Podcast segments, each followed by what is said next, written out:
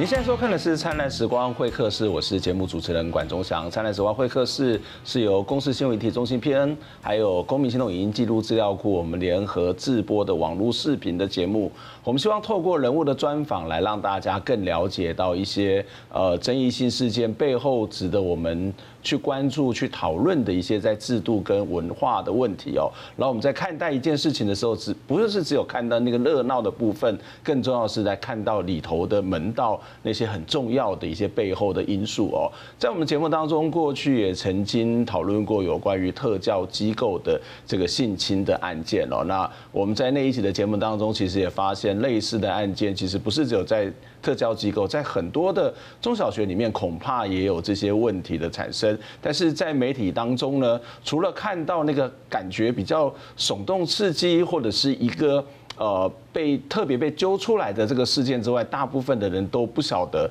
它实际存在的种种的问题哦。那在前一阵子，人本呃基金会他们曾经做了一个呃这个所谓的提案，在公共政策网络参与平台当中有了一个提案，这个提案的名称叫做机构内。儿童性侵害调查委员会哦，希望政府能够成立一个国家层级的这一种调查委员会，来去了解全面的去了解在台湾的这种所谓的儿少被性侵的状况，以及怎么去解决这个相关的问题哦。所以今天节目当中就要来跟大家邀请到的是人本教育基金会南部办公室的主任张平来跟我们谈这个话题。张平你好，呃，主持人好，各位观众朋友大家好。张平，我想要先请教你，为什么你们会想要去提案这样的一个？呃，这个所谓的网络联署，希望政府来重视这件事呢？呃，因为其实十多年来，嗯，基金会处理了非常多的校园性侵害事件，不管是从小学、国中、高中、高职到研究所都有。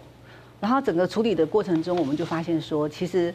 呃，每一个行为行为人几乎都是累犯，嗯哼，也就是所有的性侵害的事件，受害人常常都是一群人，嗯，然后呃各种年纪都有，然后呃。那个学校整个结构性的会去隐匿跟包庇这样的事情哈，包括呃不止在学校，甚至机构里面也会有类似的事件一再发生啊，所以我们会觉得呃这是个很严重的问题，因为我们不能够老是在事情发生之后，我们再去处理一些后续的协助啊，或者是不管是追究司法责任，或者是呃呃心理智商的协助等等，因为那个都是已经造成伤害了。那在那么多的事件里面，这十多年来。我们会觉得重点还是要去把这个破网补起来。嗯。那破网如何要补？我们就必须看到它的结构性的问题到底出现在哪里。嗯。那这个结构性的问题，并不是一个人本基金会就可以嗯去调查跟做的，因为我们没有公权力。嗯哼。所以我们希望呃能够比照澳洲哈，能够做一个全面的儿童性侵害的调查，不管是在学校还是在机构内。那有助于我们看到问题点发生在什么地方，而能够真的对症下药来解决这样子的事情，然后不要有小孩再受到伤害了。我我们知道人本教育基金会其实长期以来非常关注这样的一件事情，其实也出了相关的书籍来告诉大家，这个所谓的儿少性侵在校园里面 是一件非常严重的问题哦。那最近其实你们接到的一个个案是在台南，对，可以跟我们谈一下那个个案吗？好。那这个案子是我在三月二十六号就看到新闻在播出，呃，有一个小五的女生就告诉她的同学说，她在小三、小四，也就是就读中年级的时候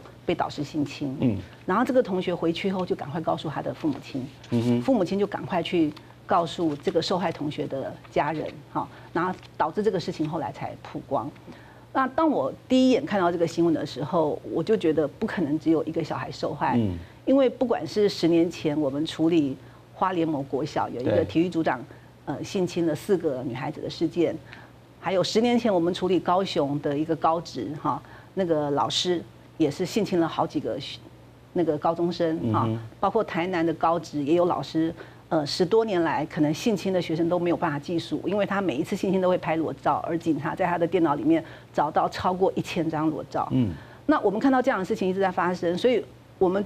的经验就会觉得说，这个小孩应该不可能只有他一个人受害，所以我就呃开始进入到呃台南这个地区的那个社团网站，我就加入那个网站，对，成为他们的成员。啊，成为成员之后，我就进去看三月二十六号那一天的新闻，因为有一个家长他就留言说，某某学校有个张老师会性侵学生，嗯你们赶快回去问问看自己的孩子有没有被他教到，嗯然后下面就贴了这则新闻。然后这则新闻底下有六百多则留言，嗯哼，然后我就一个一个去看，看的过程中就开始心惊胆跳。为什么？因为有些人就会直接说，我就被他教过，他怎么样怎么样，他做了什么什么事情，他对我同学做了什么事情，直接就在脸书留言下面就开始就开始谈了，然后不止一个人谈，嗯。然后有些是大学生，有些大学毕业了，有些看起来已经做妈妈了，甚至也有一些妈妈说：“哦，天哪！我的孩子曾经跟我说，他曾经被老师抱着坐他大腿。嗯，我还跟我的孩子说，那个老师疼你才会这样做啊。嗯，可是那个妈妈没有想到说，原来这个事件的严重性那么可怕，他完全没有想象到。然后，甚至我最意外的是，留言里面还有人写说，他在前一所学校就出事了。嗯哼，对。然后我就开始呃。看到这些呃对这个事情有了解的那些留言，我就开始一个一个去私讯。嗯哼。那当然，我私讯很多人，不见得每一个人都会回应我。对，因为有些人可能就一直没有看到。可是确实也有不少人回应我。嗯。所以在事发三天后，我就开始联络上受害人。嗯哼。然后一开始联络上的受害人是个大学生。嗯。到后来联络上的是刚大学毕业的，哈，甚至。就是你后来一个一个去查，对对对，去追踪这些受害人，对，然后追到了一群，就是这个老师第一就是第一年到这所学校任教的小孩，就开始他们班就有找到三四个受害人，嗯，对，然后接着呢，我又找到前一所学校的受害人，嗯哼，甚至我才发现说，原来前一所学校就已经有家长去申诉说，这个老师对小孩有一些性骚扰或猥亵的行为了，可是学校的处理方式是校长带着水果。嗯，带着主任，带着这个老师跑去这个家长家，嗯，然后告诉他，你不要告，如果你告的话，我的退休金会受影响。嗯哼，啊，竟然在那样子的情况下，家长竟然选择就是不追究。嗯，那他不追究那个刑法上的责任，哈，可是不表示行政责任可以免除啊。所以学校理论上，他行政责任他还是应该要去通报调查跟解聘这个老师。可是事实上没有。嗯，学校的做法就是把这个老师调到另外一所学校，嗯，然后扩大了受害群。嗯，从这个例子上面，我们可以看到有三个层次的问题。第一个是孩子嘛，对，就是你刚刚谈到说，这些孩子大概在十几二十年前曾经遭受到这种所谓的性侵的状况，也就是当时他可能只有不到十岁或十岁左右，对，可是十几二十年后，大概已经是二十岁三十岁。左右的年纪，对。那第一个是为什么小孩在当时他不会去说，或是不敢去说，这是第一个可能会让这种事情不断发生的原因。嗯。第二个，其实你谈到另外一个角色是家长，对。这个家长其实我们看到有两种反应，一种反应是说啊，那老师亲你其实是为你好，或者喜欢你。嗯。这大概是很多的家长大概会有这样的一种想法，就是希望，因为家长也很信任老师。对对对，然后希望老师能够喜欢我的小孩，或者是说他没有想那么多。嗯。那第二个就是说，即使已经揭露了，已经揭发了，可是老师呃家长可能会选择所谓的原。谅，对，或者是选择这个就算了哈。那第三个当然就是老师跟整个行政体系。对，这个行政体系，你刚刚谈到说啊，可能会造造成我的这退休金会受到影响，或者是等等的可能名誉受损。这是不是台湾类似的案件当中，其实最难去解决这三个层次的问题？呃，没有错，因为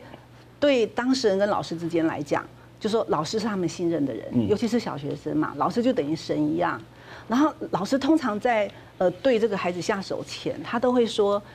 呃，你比较特别，嗯哼，好，你比较特别，就老师喜欢你啊，对对，我很喜欢你，因为你比较特别，那我会教你一些我不会教其他同学的事，啊，你不要说出去哦，嗯，所以那小孩一定会想说啊，老师特别关爱我，然后老师因为特别关爱我，所以不能让别人知道，所以他对我做的事情我就不能说出去，所以小孩会有这样子的认知，可是，在过程中小孩也会觉得不对劲啊，怎么会这样？老师怎么会来亲我的嘴，把我压在床上，或者是做出一些。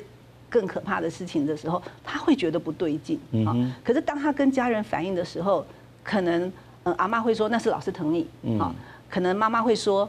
呃你自己要小心啊，你要好好保护你自己好。那这两个反应，一个就是帮老师辩解，对，然后另外一个反应就是如果你被呃怎么了？是你没有好好保护你自己，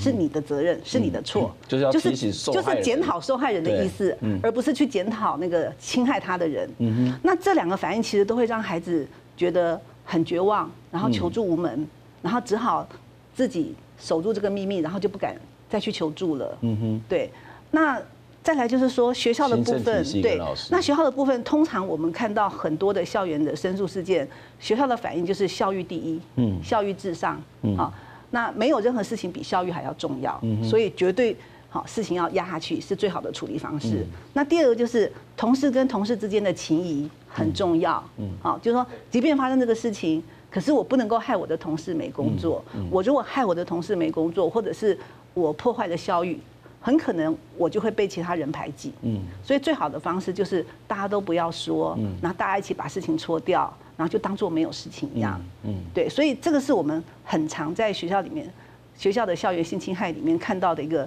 反应模式。不过，虽然有这三个层级的问题，可是我们现在在政府，其实在过去呃大概两千年左右，我们就开始非常重视有关于性平教育，甚至我们也会开始设立的各个层级的性平相关的委员会。那甚至在学校里面有这样一个机构，这些机构没有办法发挥作用吗？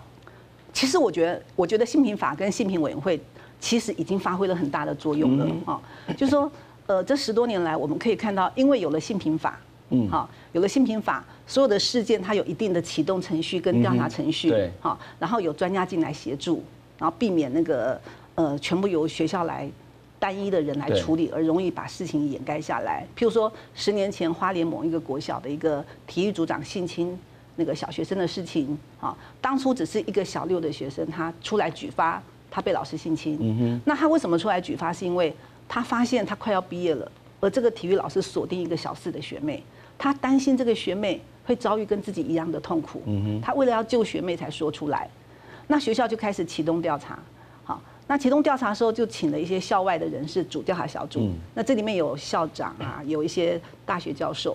然后他们在组调查小组的时候就觉得说，不可能只有一个受害人，所以他们就往前追。后来追到三个受害人，甚至追到原来呃六七年前。学校在第一个受害人出现的时候就已经知道这个老师会性侵学生的，可是都一直没有通报，没有调查，没有解聘，好，就是很严重的痴案。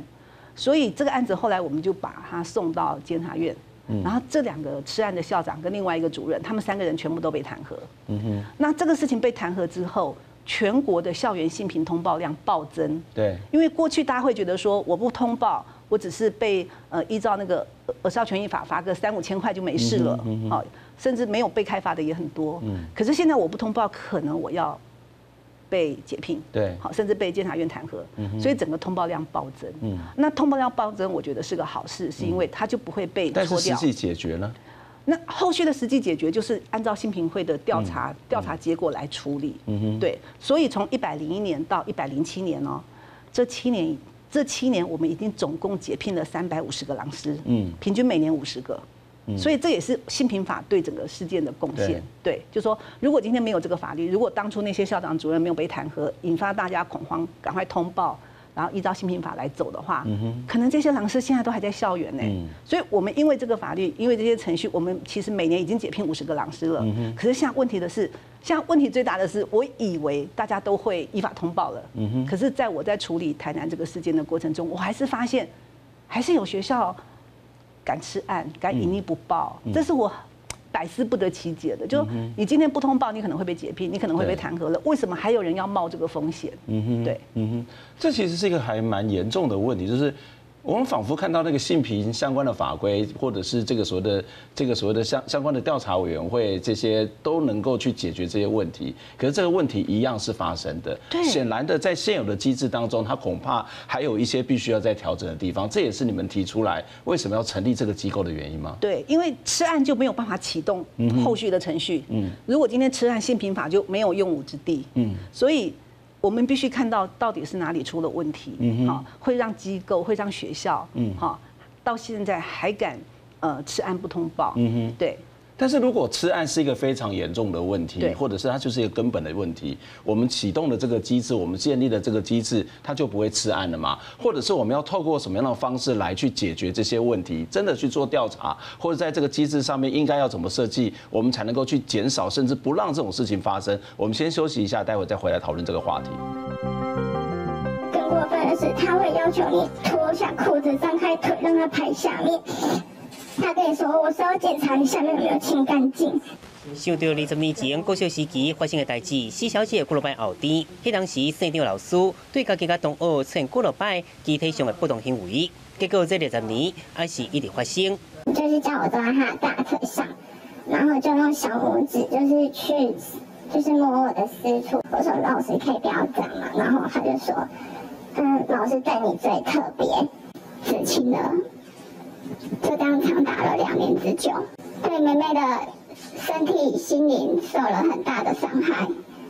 上海也指控校长老师这二十多年来，你能够好好教册，按好好学生指出，老师以教册做理由，按说句对学生卡来手来，按学保护家己。向计划了后，校长到三江讲话，家长则无提过。老师转去 S 学校，按到 S 学校了后，老师又过来了，过用录音机相机到游泳池，协助学生换衫。一到今年三月爆发性病案，才有代志爆出来，五月强改评。从二十年前，张老师就已经在学校犯下犯下罪行，安然无恙的。到二十年后，他一样的侵害小孩，而我们的政府单位却不努力，只想赶快结案。由校外专业人士组成的专案小组，大概预计是在七月底的左右哈，全案才会完成调查报告。这性平的事件，它是有责任通报的，我们会依据性平法哈，或者是说儿儿权法处分，还有行政的处分来追究责任。报告指出，这老师机器人未当教册，按在调查过程中，有边个学生跟在学校的学生提出举报，已经全面启动调查。若是讲有任何包庇或者违法行为，全面会依法处理。连本教育基金会嘛呼吁修法，希望宪法增加儿童性侵害追诉期列为规定。按在暗抗对儿童性侵害的人，嘛希望增加刑法修订教师法相关处分，这样维护学生安全。记者综合报道。欢迎回到灿烂时光会客室，我是主持人管中祥。今天在节目当中跟大家邀请到的是，呃，人本教育基金会的南部办公室主任张平来跟我们谈这个校园性侵的问题。张平你好，你好。我们刚刚在上一段的节目当中有提到一件事情，其实我们的性平法，好，或者说我们一些所谓的性平的这些委员会，其实已经发挥某种程度的。这个所谓的功能，那在过去几年当中，你刚刚有提到三百多位老师是被解聘的，对。可是这看起来是一个非常严重的这个处罚了哈，就是因为一个老师被解聘，他其实有两个问题嘛。第二，他就是直接没有工作嘛。对。那第二个，这个社会里面对老师还是有某种的这种所谓的尊敬的感觉。对。那他其实有这么大的落差，我觉得这个对他自己的未来的生活，或者是他自己可能都会有很大的心理上面的一些挫折，那或者是其他的这种所谓的影响。所以我觉得这看起来是一个很重的刑罚，可是虽然是一个很重的刑罚，可是你还是提到，例如说举到台南的例子，或者可能还有很多的学校也发生类似的状况，为什么？呃，你是说不通报，还是指就是说为什么这么严重的刑法还是会有这种所谓的狼师出现，狼师或者是这些所谓的性侵？我我在看校园性侵这个事件，基本上我觉得它的本质是一种权力的控制。嗯哼，我我不我不会从情欲的角度去看校园性侵。基本上，呃，在校园性侵几乎都是在权力不对等关系下的一种权力的控制跟展现。嗯哼。所以，呃，对这些呃对这些行为人来讲，对，我觉得他们对于权力的掌控的那种那种呃欲望是很强的。嗯。然后他们借由去控制学生来得到他们的满足。嗯哼。那这个部分，呃，我我不觉得就是现有的法律因为会解聘他们而会有有所嗯收敛。他们可能会变得可能比较小心翼翼而已，对，因为我们没有办法否认说，呃，学校就是个小型社会。今天这个社会有各式各样的人，其实学校里面本来就有可能有各式各样的人存在。嗯，所以它不管是一个权利或是一个情欲，这些东西其实，呃，它。大概就是隐而未现，或者是他可能会在不同的状况底下，也许会突然间的冒出来，而我们不知道。但是回到它是一个行政的体系嘛，对，就是它其实不是只有学校老师会被处分嘛，嗯，这个其实校长或者其他隐匿的层级、隐匿的单位也可能会受到处分。对，那这些处分是什么？那为什么还会发生这些事情呢？呃，依照性平法来讲，呃，如果学校有人隐匿性侵害事件啊，没有通报。而事后又发生性侵害事件的话，最严重的话是要被解聘。嗯哼，那这其实是个非常非常严重的惩罚。嗯，那如果纯粹只是隐匿，而事后又没有再爆发有人受害被性侵的话，依照现在的规定也是至少都要记大过。对，所以就目前的惩处来看，其实呃性平法还有一关一般一般相关的法规，就通报的责任，嗯哼，其实惩处都是非常非常的严格。嗯，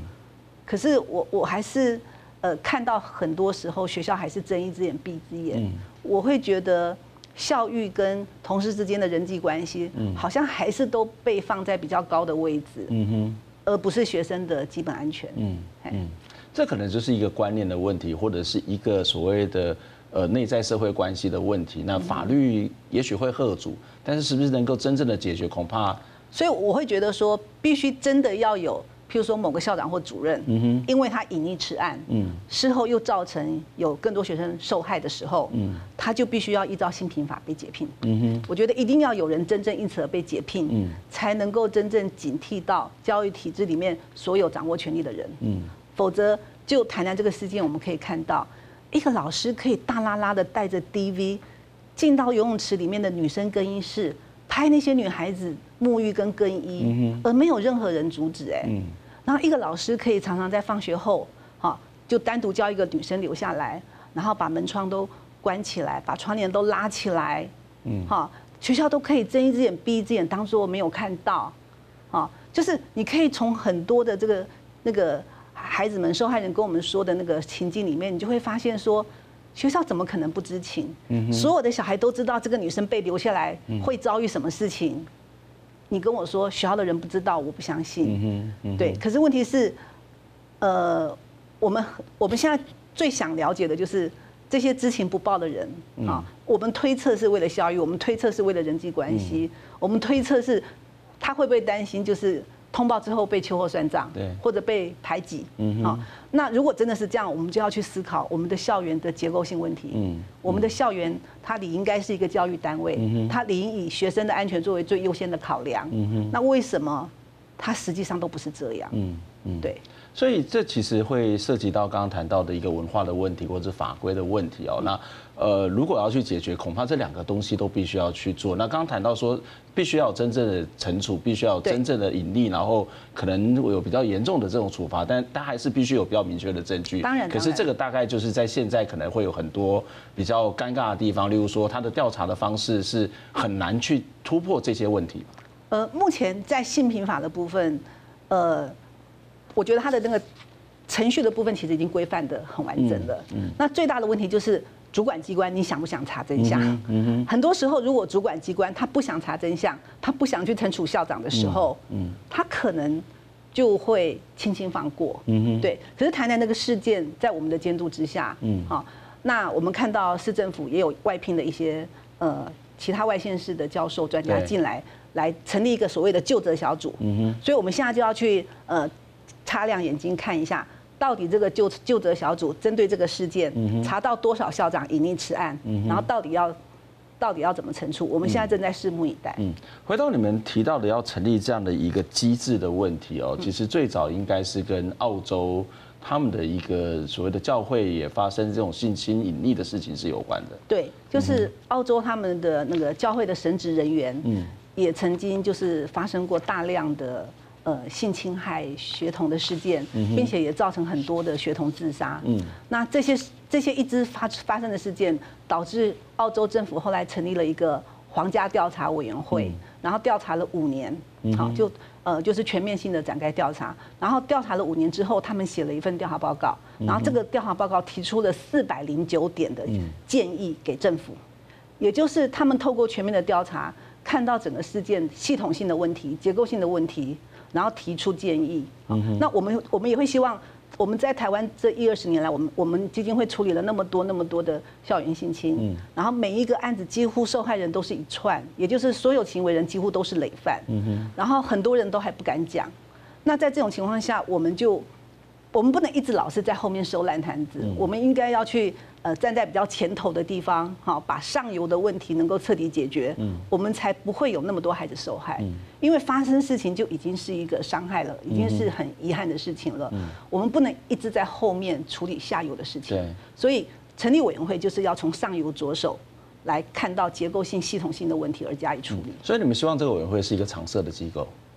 呃，我觉得它是应该是个任务型编组。任务型编组，对。那它会实际执行什么样的一些功能呢？呃，我我觉得就是调查，就是这个调查除了对受害人的访谈之外，还包含了一些相关的行政人员或者是机构人员的访谈。嗯哼，对，就很进行很确实的访谈。所以这调查是了解到底台湾这样的一个所谓的在。所谓的基层的小学当中、中学当中，这种性侵的问题到底有多严重，以及去了解这整体的实况，还包括机构，嗯哼，包括各式各样的机构，对，嗯哼，OK，好，那这边其实有一个很重要的一个问题，就是说，你刚刚我们在一开始提到说，很多的小孩他们其实一开始并不太愿意讲出来，对，这不太愿意讲出来，是因为他可能不太明白到底发生了什么事情，对，或者是因为他可能害怕了权威，或者是即使求助于父母，他都没有办法给他一个所谓的作为一种支持，对，因为很多爸妈可能不知道怎么办，对，所以。现在一个很大的问题，哈，就是我们都全部都清查完了，然后我们的也非常的严格的再去做这些所谓的严格的惩处跟调查，但是如果没有人发现，或者是当事人他不愿意讲，那怎么办？对，我觉得这会是将来最大的问题。嗯哼，就老师提到这一点是最大的问题，因为对很多受害人来讲。整个社会对性侵害的迷思，对他们来讲，对他们就还是觉得，他们觉得是不名誉的事情嘛。对，就是说还是会污名化这些受害人。好，所以你可以看到我们在开记者会的时候，所有的受害人都必须戴口罩。可是事实上犯错的不是他们，犯错的是别人哈。可是因为整个社会对性侵害的迷思，导致他们必须戴口罩哈，没有没有办法以真面目见人。可是明明就不是他们的错，所以我觉得将来其实要面对最大的问题就是受害人愿不愿意说，敢不敢站出来说。那以我在处理台南的这个呃老师这十八年的性侵爱害的事件里面，我接触了很多受害人的经验来看，呃，我会我会跟他们谈，就是说，如果我们今天发生这个事情，好，我们我们确实受到创伤，啊，那然后自己一个人在那边暗自舔伤，很辛苦，嗯，好，就是一直是个受害人的角色，嗯，好，可是呢，因为今天这个事件刚好被一个小五的女生揭发了，对。好，那为什么有这个勇气去揭发呢？他其实是跟同学谈，嗯，他不敢跟家里的人谈，嗯哼，啊，他只有跟好朋友讲，并且通常我们都要教，都会教小孩说要听老师的话，对，那老师一定也会交代他说你不可以说出去，因为我对你比较特别，所以小孩会相信老师，可是他就会跟好朋友讲，嗯，所以是由好朋友那边说出去的，对，那呃，通常像我这次在处理谈的这个事件，我碰到那么多的受害人，我都会跟他们说。呃，因为这个女小小五的女生站出来说，可她只有一个人，她其实很孤单。嗯，那你如果你今天也是受害人，你愿意站出来去举发这个老师，那一方面可以让学校的性平调查有更完整的资讯，而可以顺利的检评老师，同时也可以去追究这个老师在刑法上妨碍性自主的罪责。嗯，你不只是帮助了这个小女生，你也是为自己讨公道。对，好，你是个有力量的人，你是个 Me Too 的社会运动者，你不再只是一个受害人的角色。所以经过这些恳谈之后，很多的受害者他们其实很愿意站出来的。所以我这边，呃，我这边大概送送到学校性平调查的人就将近二十个人，并且有很多很多其实都已经三十岁了。对，那我我们就可以看到，其实即便都已经三十岁，看起来也都可能都当妈妈了，可是他们在谈到自己八岁十岁的遭遇的时候，都还会痛哭。嗯，因为被老师伤害，其实。他不只是身体自主权被侵犯，他对人的信任也整个破灭了，因为老师是他最信任的人，而他在最痛苦的时候，他求助无门，他不知道要找谁，所以一直到跟我们见面之后，他们才发现我终于可以，可以有地方说了，终于有人愿意相信我了，终于，呃，我可以去做一些什么事情来为我自己讨公道了，所以我曾经在陪一些受害人去警察局。做完侦讯笔录之后啊，在警察局的门口，我就问他说：“你现在心情怎么样？”然后当事人就跟我说：“我觉得以前压在我胸口上的一个十八年的石头，现在终于放下来了，觉得整个人很轻松。”对，那我会觉得这很重要。嗯，这个是从一个你的经验，我们的确看到有人去陪伴，也愿意跟他聊，甚至有某种的鼓励，对这些受害人是一个非常重要的一个支持。对，但是其实不见得每个人都有机会遇到你们。啊，是的，那是的，在我们的教育上面，在我们的生活里面，我们要跟这些孩子说什么的？呃，我觉得第一点就是这不是你的错，嗯。第二点就是你可以不要只是个受害人的角色，你可以站出来成为一个有力量的，好有力有力量的证人去举发这样子的事情，让当事人得到该有的惩处，不管是解聘还是司法的责任。嗯，你可以让这个社会其他的人不要再受到他的侵害，对社会有贡献。对，那我也希望每一个人都可以成为。呃，性侵受害人的重要他人，嗯哼，对，嗯哼，在我们现在的机制里面，其实还有一些辅导的机制，或者在学校里面辅导机制，这些辅导机制也可以协助这些小孩嘛，或者是他们会愿意信任这些所谓的辅导老师吗？嗯，我我觉得要看个个别状况的差异性很大。嗯，因为大部分的辅导老师不见得有过相关的经验或受过相关的训练。嗯，可是我会觉得小孩会知道，小孩其实很清楚的知道谁是相信他的。嗯，就是谁是相信他的，他其实就会愿意对谁说。嗯，对，所以我觉得不管是不是辅导人员，或者是导师，或者只是职员，嗯，其实或者是志工妈妈，其实每个人都可以成为孩子的重要他人。嗯哼。我觉得这的确是一个非常非常重要的历程哦。其实我们在这样谈下来，其实会有一个比较让我觉得非常的一个呃比较难过的，或者是比较我觉得它是一个非常严重的问题，就是那个我最信任的人，恐怕是伤害我最深的人。对，嗯，对，所以有些孩子他后来会拒绝去接受心理智商，嗯，因为他觉得他没有办法再去再相信任何的成年人了，嗯，对。这不单是一个所谓的被身体被侵害，而是一个人际之间的信任关系，对，是完全的被瓦解，真的真的非常的严重。嗯，我想这是一个非常非常值得我们再进一步去讨论的问题，而且恐怕不是只有这样一个调查的机制去全面的了解台湾的这些小学生、中学生，甚至这个所谓的高中职的朋友，他们所受到的这些伤害，不是一个调查的问题。刚刚张平也特别谈到，它是整体的这个所谓的文化的问题，它这个文化包括了这个所谓的体制。里头的这种文化，以及这个社会里头对于这些被害者，他到底抱持一个什么样态度去面对的问题哦，这都是值得我们要去思考的问题。换句话说，在我们身边当中有非常多是值得我们信任的人，可是我们不希望这个值得我们信任的人最后变成是伤害我们的人。这个不是只有身体的伤害，还包括人的心理的伤害，以及社会信任的整体的瓦解。今天非常谢谢张平来接受我们的访问，希望下次有机会再跟你讨论相关的话题。我们下一次再会，拜拜。